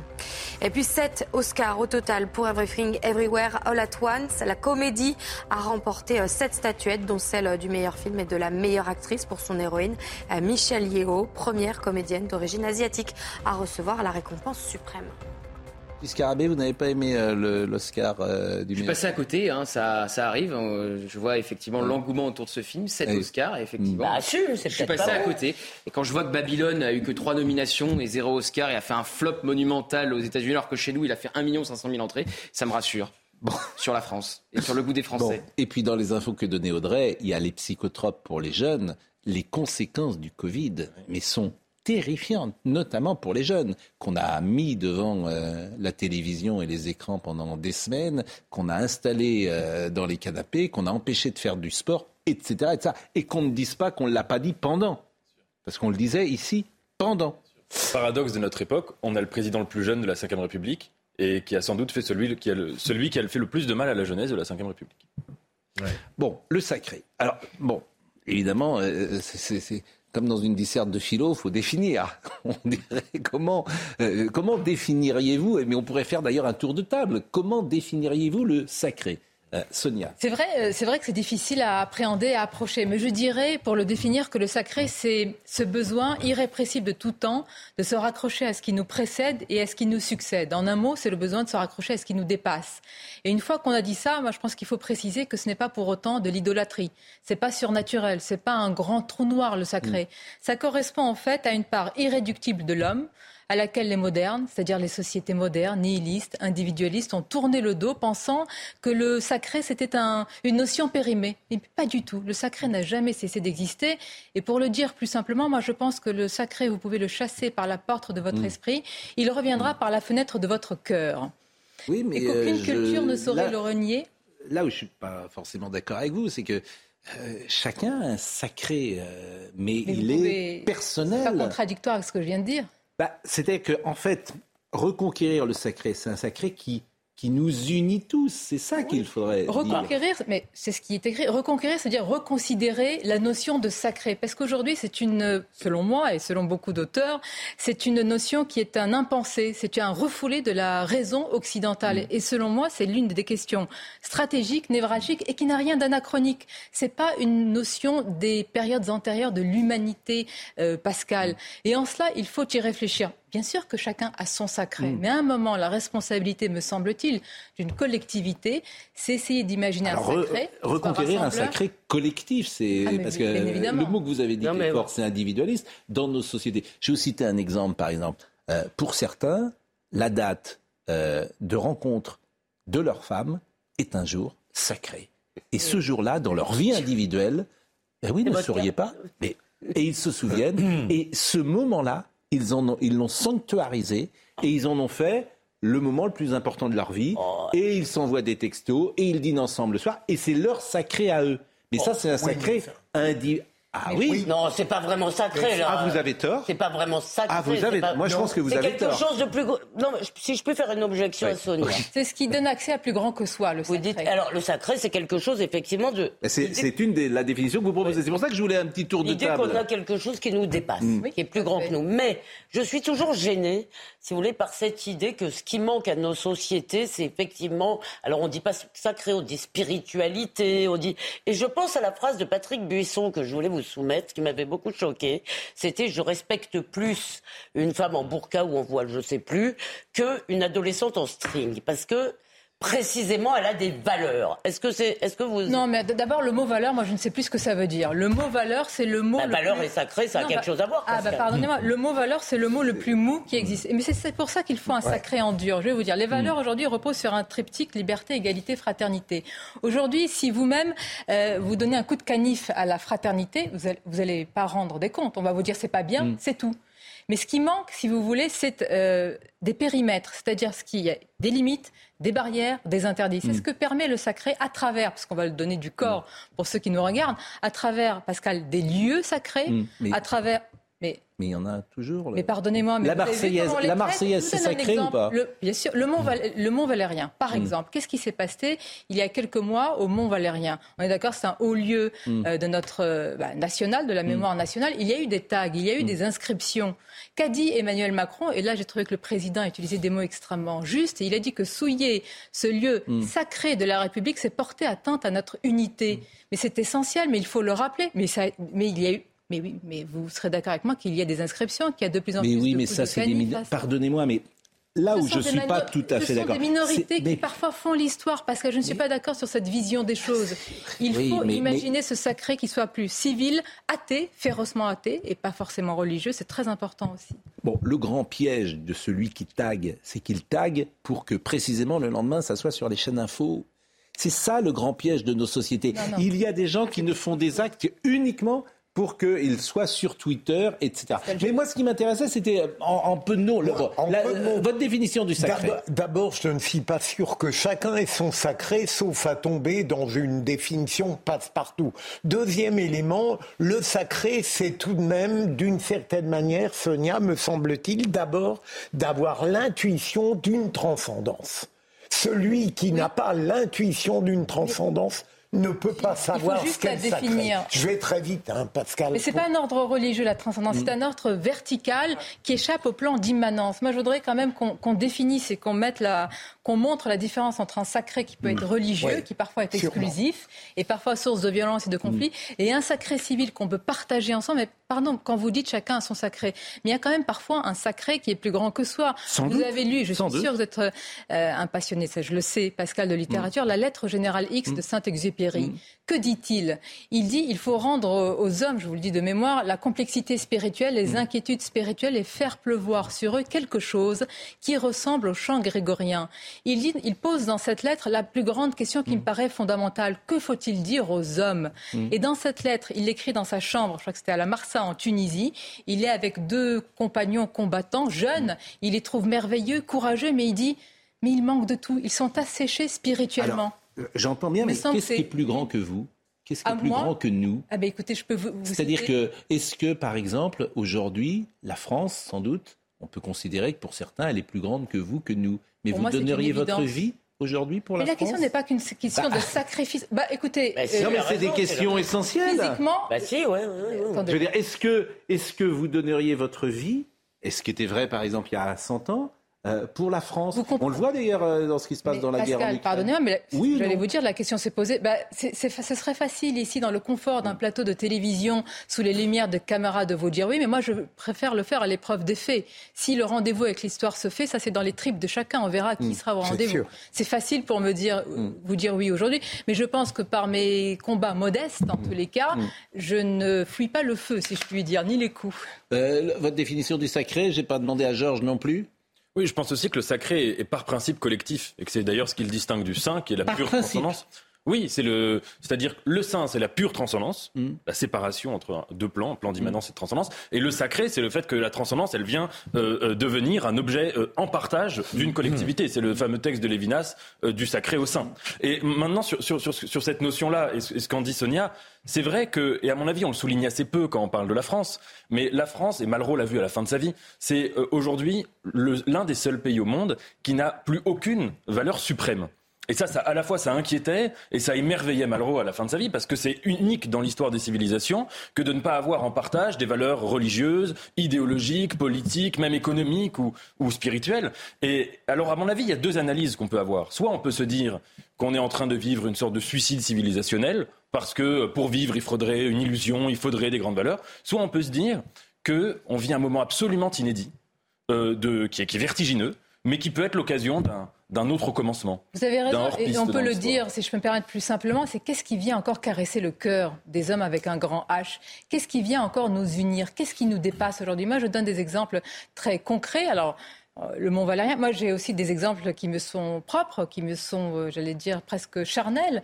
Je parle par exemple d'une cathédrale euh, en Tunisie qui est à, Carthage, qui est la cathédrale Saint-Louis, dont la présence euh, bah, me semble, j'allais dire, habiter, en tout cas être dans le périmètre du sacré, parce que le sacré, il fait une limite dans l'espace-temps. C'est-à-dire que l'espace-temps n'est plus homogène. Vous voyez, alors que pour l'homme moderne, euh, tout est, tout est tout est, re- tout est pareil. Il y a un Tout n'est pas pareil. Je, en- moi, je citais tout à l'heure Mircea euh, Eliade, et Mircea Eliade qui a réfléchi sur le sacré, et qui, je reprenais tout à l'heure son exemple du sacré personnel par rapport euh, au sacré collectif. Tout n'est pas mis sur. Mais simplement, il y a ce que vous avez dit euh, immédiatement, c'est l'individualisme qui, effectivement, fait qu'il y a un sacré collectif qui est moins. euh, et L'exemple d'ailleurs, est-ce que vous donneriez votre Covid, vie Pascal. On l'a vécu, l'hygiénisme. À quoi devrait- a conduit l'hygiénisme C'est-à-dire on a fait sortir le risque de nos sociétés, on veut le risque zéro. Oui, et ça c'est très intéressant. On fait oui, mais sortir c'est l'idée pas de le la Covid. Ça, c'est le principe de précaution. Non, bien sûr. Mais Également dans la Constitution qui a tout changé. anthropologique pendant le Covid. Hmm. Et effectivement, il y a cette illusion, si vous voulez, qui participe aussi de la fable des transhumanistes, de dire que la mort est une panne dans la vie. Et comme Hmm. toute panne, on peut la réparer. C'est ce qu'on appelle le solutionnisme technologique. Je ne dis pas que tout le monde y croit. Je dis qu'il y a un risque aujourd'hui de ne pas revenir à l'essentiel, c'est-à-dire que l'homme est un animal ritualisé, qui a besoin de rites. Et il me semble, pour pas faire un parallèle ni une dichotomie trop grossière entre Orient et Occident, mais qui a un attachement à ces rites aussi ces rites funéraires en Orient, qui n'est pas seulement musulman, l'Orient, il, y a- il y a des chrétiens qu'il y a de moins en moins en Occident par, euh, mais oui, par un individualisme et un nihilisme qui est poussé parfois à son Moi, paroxysme. j'avais été frappé justement euh, par la séquence euh, de la mort de la reine Élisabeth.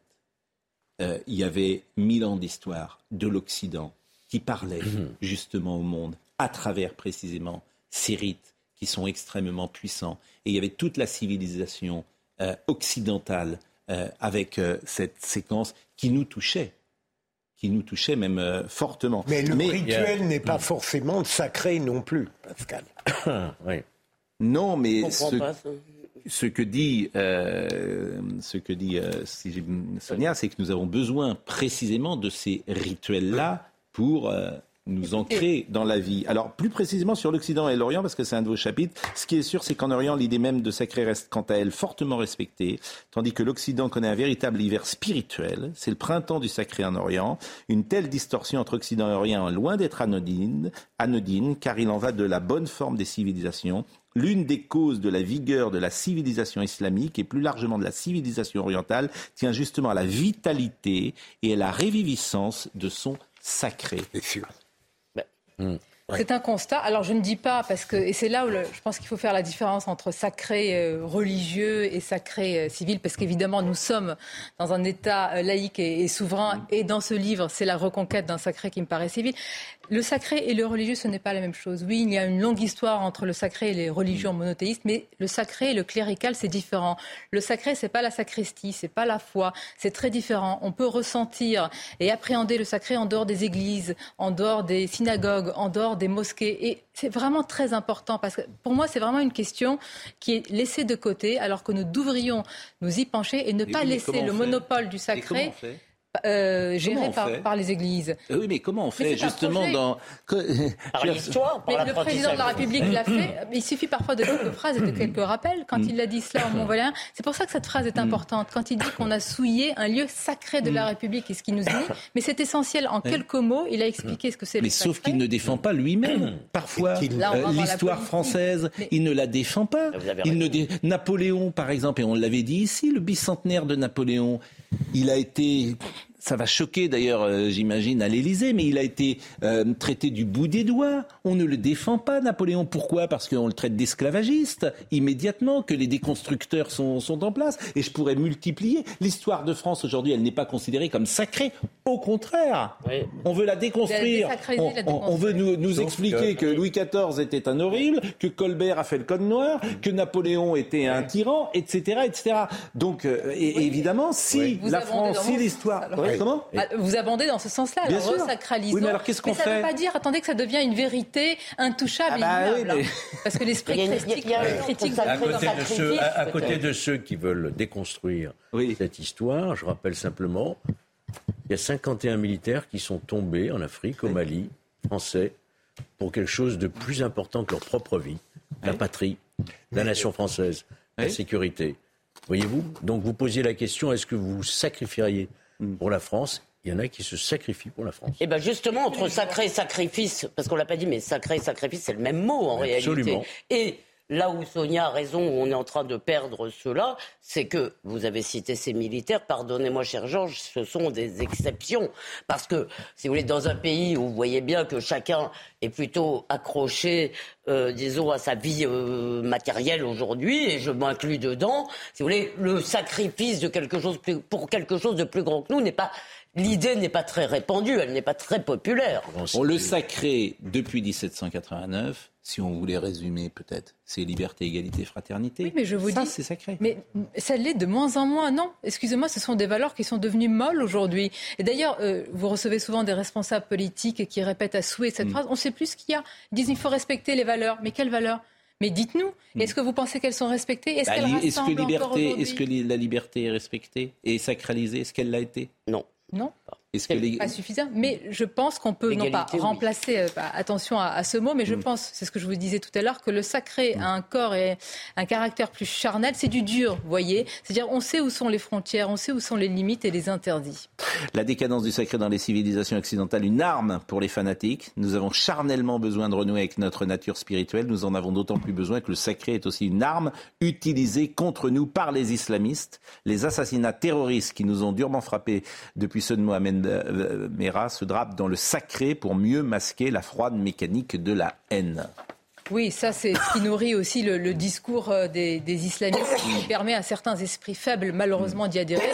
C'est de dire, voilà, et c'est aussi le discours aujourd'hui des autocrates, hein, de Poutine à Erdogan. L'Occident euh, est faible, et je pense qu'il eh bien, il faut y répondre. Il ne faut pas se, eh, rester hébété. Il y a une forme d'hébétitude fa- face à cela. Et je pense que le sacré donne, si vous voulez, c'est pas un projet politique, c'est pas un projet civilisationnel. Quand vous dites que chacun a son sacré, oui, mais tout ne peut pas être sacré, vous Oui. voyez, Pascal. C'est-à-dire, il y a des, Je, je dis plus exactement que chacun a remplacé un sacré collectif en ne s'intéressant qu'à soi. vous avez une mosaïque voyez, de sacrés. Oui, c'est, mais, chacun- mais c'est l'individualisme au alors, cœur, bien sûr. Alors, votre sacré est supérieur au mien et on ne s'entend sur rien. Mais parce que le pays est fragmenté, vous le voyez bien à bien travers. Je veux dire, mais comment vous faites aujourd'hui dans les sociétés occidentales pour réunir? Avant, il y avait des. Quel est l'événement le plus important en France depuis 1900, Vous allez me depuis l'après-guerre le monde Non, quel est l'événement en France le plus important Bah, depuis, moi, à mon sens, dis, pour la dis- société française Depuis l'après-guerre Depuis quand? Depuis l'après-guerre. Quel est le phénomène le plus important? À mon sens, hein, la déchristianisation. C'est ça le phénomène le plus important. Une fois que vous avez tout dit, la France en 1945, vous avez 80% des gens qui vont à l'église. Bon, aujourd'hui, vous en avez euh, 5-10%. Donc ça change fondamentalement une société. Moi, je, je- je- je- on est, nous, la dernière génération culture, née dans les années 60, qui avons connu nos parents, nos grands-parents et le rapport qu'ils avaient à l'église. Donc c'est une société qui est complètement fragmentée. Là, il y avait un sacré, pour le Mais coup, qui religieux. collectif, non. bah, qui était euh, et qui transmettait aussi des valeurs. Oui, et, et- et je le respecte totalement, mais qui peut être source de, de conflits. Moi, je dis, c'est ce que j'ai dit dans le livre, allez par exemple à Jérusalem. Et vous voyez l'imbrication des lieux saints qui sont autant de lieux sacrés. Et vous voyez la conflictualité dans cette ville. Mm. Ce n'est pas possible parce que le sacré de l'un est supérieur au sacré de l'autre. Donc il ne peut être, en tous les cas dans notre pays, la France quand même, Mm. euh, État souverain, laïque, tout ce que vous voulez, athée, il ne peut être que athée civil. Il est à construire. Mm. Mais c'est- c'est parfois, ça- vous savez, ça passe par des rappels, ça passe par des limites. Rappeler ce qui est intouchable. Encore faut-il se battre. Et que- se battre pour ça. Et savoir pourquoi. Ben, se battre pour. Mais, euh, Bah, pour mais une vous avez raison, mais soi, dans les sociétés libérales, si vous voulez, on a la fin des guerres, euh, si vous voulez, après les guerres de religion, on a précisément décidé qu'il fallait pas qu'il y ait définition euh, substantielle de ce qui nous est sacré, parce que ça crée des conflits. Et ça, si vous voulez, c'est le, le- effectivement l'héritage des guerres de religion. Et Régis Debray a écrit beaucoup de livres, si vous voulez, pour l'idée qu'il fallait effectivement. Mais, mais vous nous avez pas dit, dans le fond, sur quoi? Sur le savoir, sur la littérature, sur. Moi, je donne trois exemples de, de sacrés dans le livre. Moi, je pense que ça passe par des, des choses qui sont extrêmement physiques. Ce sont les, les lieux sacrés. Je donne un exemple euh, qui me paraît essentiel dans le camp d'Auschwitz, Mm. où on a vu récemment beaucoup de touristes, euh, évidemment, et ça c'est une bonne chose avec des plus jeunes, y être et qui faisaient des selfies Oui. en marchant un petit peu et en rigolant. Et en se- Moi, je trouve ça particulièrement choquant. Si dans ce lieu, vous ne ressentez pas la gravité, vous ne ressentez pas ce qui a précédé et ce qui succède, c'est que vous ne pouvez pas comprendre le sacré. Eh bien, pardon, ça passe par l'école, ça passe par l'éducation, ça passe aussi par la politique. Quand les responsables politiques comprendront que c'est l'une des questions à reconsidérer, ça ira un peu mieux. un Mais cet exemple, vous l'avez donné sur le plateau de Léa Salamé euh, samedi. Oui. Et moi, je suis à 100% d'accord avec vous. Simplement, au nom du relativisme, Élise Lucet, rien contre elle, expliquait que c'était quand même bien que ces jeunes gens aillent à Auschwitz et que c'était le plus important. C'est dire si elle n'a rien compris. Mais peu importe. C'est-à-dire que, comme vous ne voulez pas faire preuve d'autorité dans nos sociétés, vous ne voulez pas dire à des gosses, vous ne prendrez pas euh, de selfie, parce que ça ne se fait pas. Vous avez tout résumé. Voilà, ça ne se fait pas. s'appelle un Et- interdit, une barrière. Mais voilà. sacré. Mais justement, c'était très intéressant. La, la- comment dire la, Pour moi, elle n'a pas compris, mais elle a le droit hein, de le dire. Mais euh, cette phrase-là illustre notre époque. Oui, je crois Ah, qu'ils ne là, veulent pas tout est possible. Pascal. Je Comment crois qu'ils ne veulent pas comprendre. Ça va plus Elle a très bien compris. Je pense. Elle, Voilà. mais elle, a franchement, elle a très bien compris. Euh, mais elle ne veut pas rentrer euh, euh, et, et- dans la moulure, si j'ose dire. Elle ne veut pas faire preuve d'autorité. Elle ne veut pas dire on ne fait pas de selfie.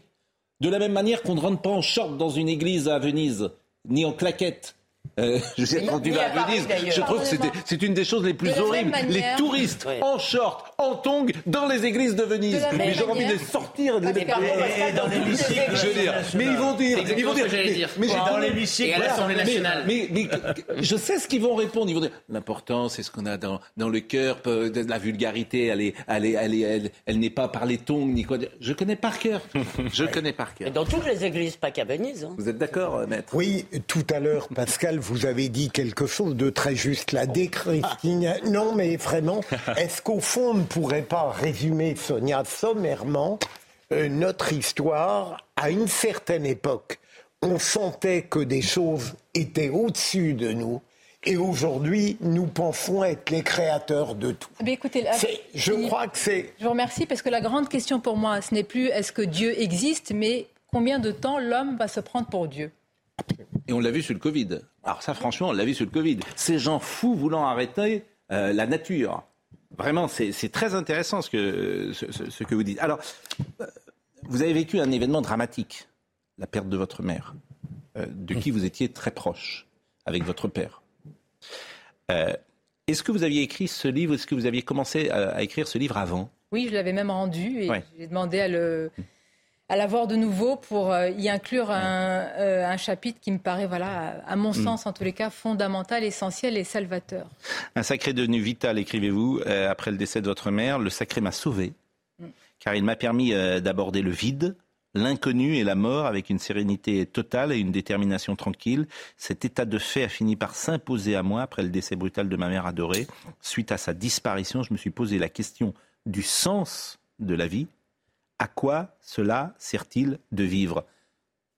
Vous avez répondu à cette question? Non, c'est une grande question, mais comme peut-être euh, beaucoup qui nous regardent, moi j'avais sorti, euh, c'est étrange à dire, de mon logiciel la mort. La, la maladie, la mort ne rôdait pas autour de moi, elle rôdait, mais à des âges très avancés. Ce n'était pas le cas de ma mère. Et donc, quand cela m'a frappé, comme c'est quand même quelque chose malheureusement d'universel, eh bien, euh, j'ai touché du doigt l'impuissance, la fatalité et les limites.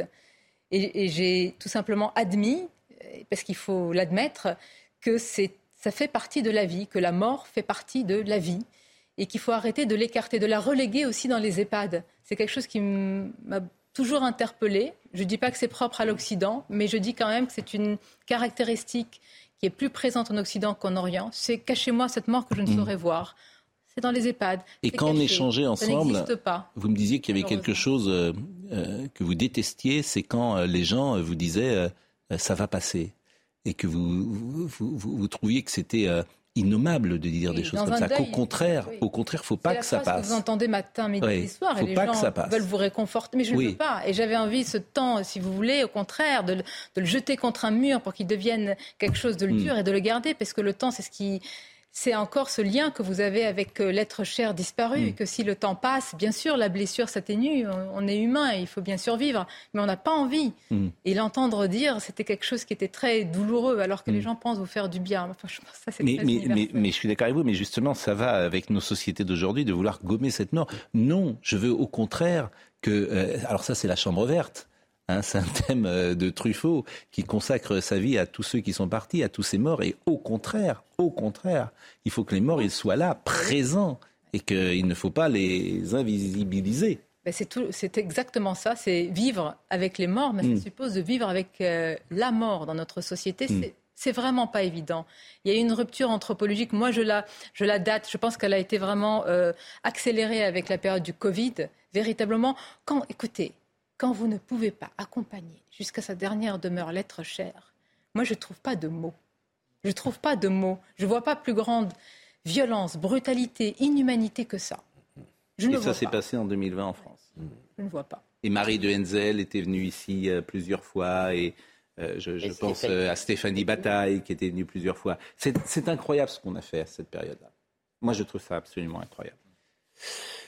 Vous vouliez, euh, Nathan, dire quelque chose il y a, quelques secondes oui, euh, bah, euh, bah, déjà, non, mais je, suis, je suis très touché parce que, parce que vous avez dit, et je suis totalement d'accord avec vous pour dire que la mort est, est, un angle mort de notre société et qu'on a, et qu'on a voulu l'invisibiliser. Sur le sacré, j'avais une question à, vous poser, c'est qu'en effet, le, la déchristianisation a été un moment, la, mort de Dieu, disons, a été un moment marquant euh, centrale, je pense, dans l'histoire de, l'Europe moderne, parce que euh, ça a fait que tout s'est effondré. Quoi. Le monde dans lequel on habitait, qui avait un sens, où tous les objets, tous les moments de notre vie avaient un sens, euh, tout ça s'est effondré d'un coup.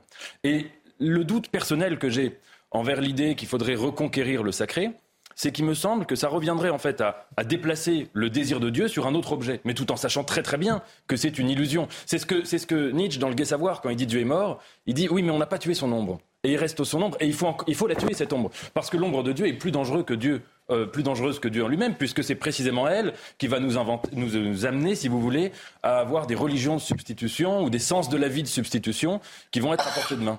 Alors, le sacré euh, civil ou athée n'est pas exclusif du sacré religieux. Euh, je pense que même concomitamment, ils peuvent se mener. Et là où vous avez raison, quand je dis qu'il faut différencier le clérical du sacré, euh, les deux histoires sont intimement liées. D'ailleurs, dans la littérature, dans la tradition biblique, c'est intéressant. Les mots de saint et de sacré sont à chaque fois utilisés l'un à côté de l'autre. Donc c'est vrai, il n'est pas possible de mettre une frontière. Et moi, je ne dis pas qu'il faut euh, faire un sacré de substitution.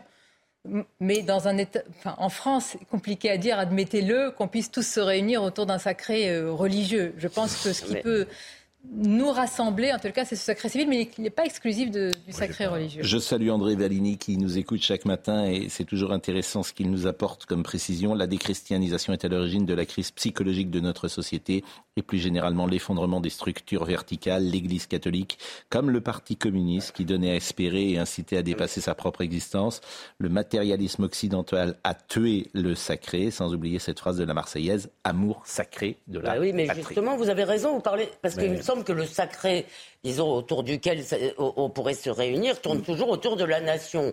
Or, nous vivons dans un monde que nos élites veulent post-national. Non, moi, le sacré Gaïa, ça m'inquiète un peu. Je pense, euh, voilà. besoin de déifier la nature. Des choses vous avez raison. Mais... Et donc, il y a toujours eu cette recherche depuis euh, au moins le 19e siècle d'un sacré qui serait la patrie. Vous avez raison d'avoir cité ce mot-là. Il y a un rapport aussi entre sacré et père, en quelque sorte.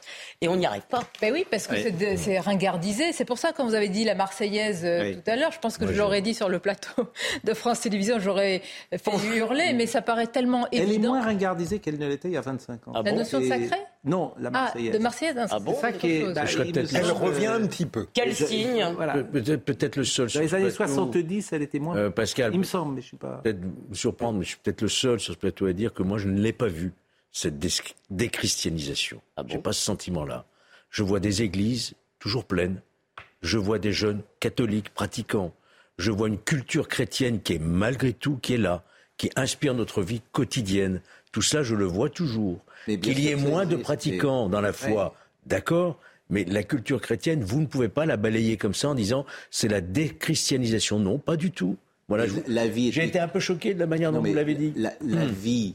Je, je, peux faire hmm. euh, état que de témoignages personnels de toute une génération. La vie était corsetée par autre la chose, ça. Corsetée, c'est autre gens, chose. Mais là, les gens allaient à l'église tous les jours. Hmm. Et deux fois par jour. Ah. Mais non, mais c'était la vérité. C'était, mais oui, c'était la foi. La foi. D'ailleurs, je crois qu'on va parler du pape François. La, foi n'a pas disparu. Mais je vous dis pas ça. Vous et, c'est vrai. De temps en temps, vous voyez pas qu'elles sont pleines encore. Mais je suis complètement d'accord avec vous puisque j'y suis. Eh ben mais, je m'aperçois que c'est un rapport au monde euh, qui est complètement euh, différent. Me semble-t-il, maintenant, euh, la discussion là aussi euh, commence. Pas le plus grand euh, comme disait souvent Jean, hmm. Jean Dormesson, parce que vous gardez ma foi est la forme de mon espérance, écrivez-vous, et mon espérance est très grande, si grande qu'elle m'a permis de me relever. C'est ce, c'est ce relèvement à la fois personnel et universel que j'appelle de mes voeux collectivement par la voie du sacré. Nos sociétés ont besoin de retrouver le goût de la transcendance, l'énergie de la verticalité, la conscience des images philosophiques, la, la marque du système, la beauté de la contemplation, la grâce d'une vie intérieure, la permanence des rites, la recherche de la vérité. Vraiment, il est temps de reconquérir le secret. Vous savez ce que je me suis dit en lisant ça, Sonia C'est de ne pas être conservateur. Vous savez ce que je me suis dit que certaines choses demeurent. C'est que là, vous n'êtes plus journaliste d'une certaine manière. Ah. Ce qui peut vous intéresser, c'est faire de la politique? Non. Oh non.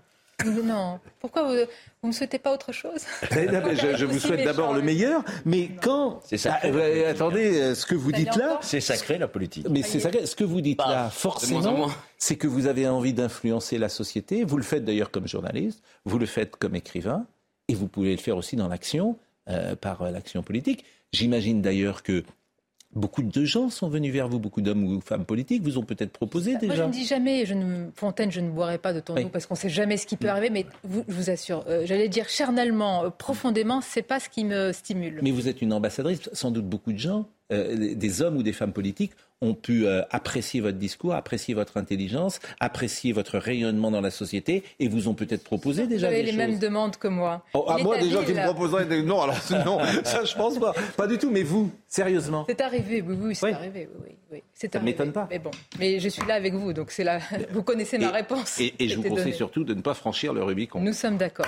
J'ai pas de conseils à vous donner. Oh, mais je les suis. Pourquoi? C'est de bons conseils. Audrey euh, Berthaud, le rappel des titres. Vous l'avez sûrement remarqué, les éboueurs sont en grève. Ils protestent contre la réforme des retraites. Des montagnes de poubelles se sont formées, notamment euh, à Paris. Hier, il y avait 5400 euh, tonnes de déchets non ramassés, selon euh, la mairie. Trois usines d'incinération au port de la capitale, Ivry-sur-Seine, ici les Moulineaux et Saint-Ouen sont par ailleurs à l'arrêt. En Gironde, les agents de la centrale nucléaire du Blayet ont enclenché un mouvement de grève depuis le jeudi 9 mars. Ils s'opposent également à la réforme des retraites, un mouvement qui s'est traduit par une baisse des charges des réacteurs à l'installation d'un piquet de grève devant euh, le site et la filtration euh, des entrées dans la euh, centrale. Et puis la dernière sucrerie du Nord qui emploie 123 salariés va fermer ses portes. Hier, les salariés ont exprimé leur colère. 400 personnes sont venues les soutenir. Le ministre de l'Industrie, Roland Lescure, a estimé ce matin qu'il n'est pas normal que le groupe sucrier Tereos ferme son usine alors qu'il gagne encore de l'argent laïque développée par Sonia Mabrouk est très novatrice et très pertinente, peut être la voie pour résoudre notre société en décomposition. C'est Patrick Menet qui disait ça, qui m'envoie cela. Euh, c'est vrai que euh, le sacré n'a, n'a heureusement euh, pas tout disparu dans notre société lors de l'incendie de Notre-Dame de Paris. Tiens. Et ça, c'est vrai. Et j'en parle, effectivement. Un Ah oui. phénomène mondial. Oui, mais c'est pas Émotion que mondiale. religieux du tout. Hein. Non. C'est la France qui brûle.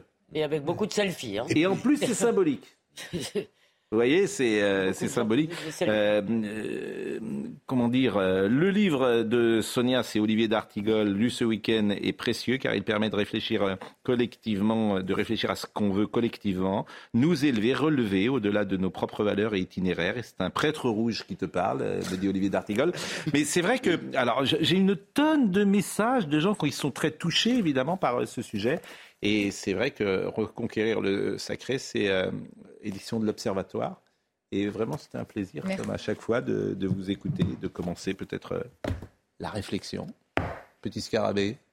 Bah, je vais le dire, j'ai reçu une magnifique dédicace de Sonia en plus. Vous, le sacré, euh, bientôt, c'est au mois de septembre. C'est vrai, le jour de votre anniversaire, Pascal. Oui. Ah là le là. 9. C'est vraiment un petit scarabée. mais non, mais il se marie. Le jour de l'anniversaire de Pascal. C'est pour ça que je dis bravo, ça. Il va se marier. Il, il se, il se marie. Donc, Le 9 euh, septembre, qui est aussi 9 le jour de l'anniversaire de Pascal. ah, il a, il a, voilà. un- Donc il y aura un gâteau au mariage, Pascal. Bien À votre évidemment. table. Le mariage est sacré, hein, le mariage est sacré. hein, vous savez.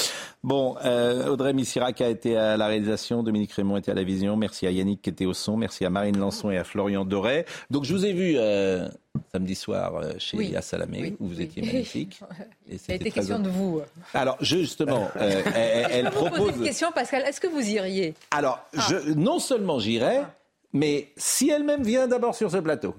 Très Comme bien. ça, on fait un échange. bon entendeur. Hein, parce que... Parce que je crois que savoir qu'elle vous apprécie, Oui, Elia Salamé. Oui, mais moi je veux bien y aller si c'est en direct. Mais si c'est Ah. pour avoir une, une mission remontée le lendemain ou euh, ce que j'ai dit enlevé, ça m'intéresse pas trop. Tout ce que vous aviez dit, il n'y avait pas eu de montage? Ah ben, on a tourné pendant plusieurs heures, donc il y a eu quelques, quelques coupes, Plusieurs oui. heures? Oui, oui, je crois deux Ah oui. heures et demie. Bon, mais c'était bien. C'était bien et euh, c'était bien. Donc, euh, merci.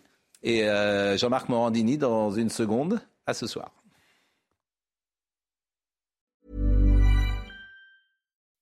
When you make decisions for your company, you look for the no-brainers. If you have a lot of mailing to do, stamps.com is the ultimate no-brainer. Use the stamps.com mobile app to mail everything you need to keep your business running with up to 89% off USPS and UPS. Make the same no-brainer decision as over 1 million other businesses with stamps.com. Use code PROGRAM for a special offer. That's stamps.com, code PROGRAM.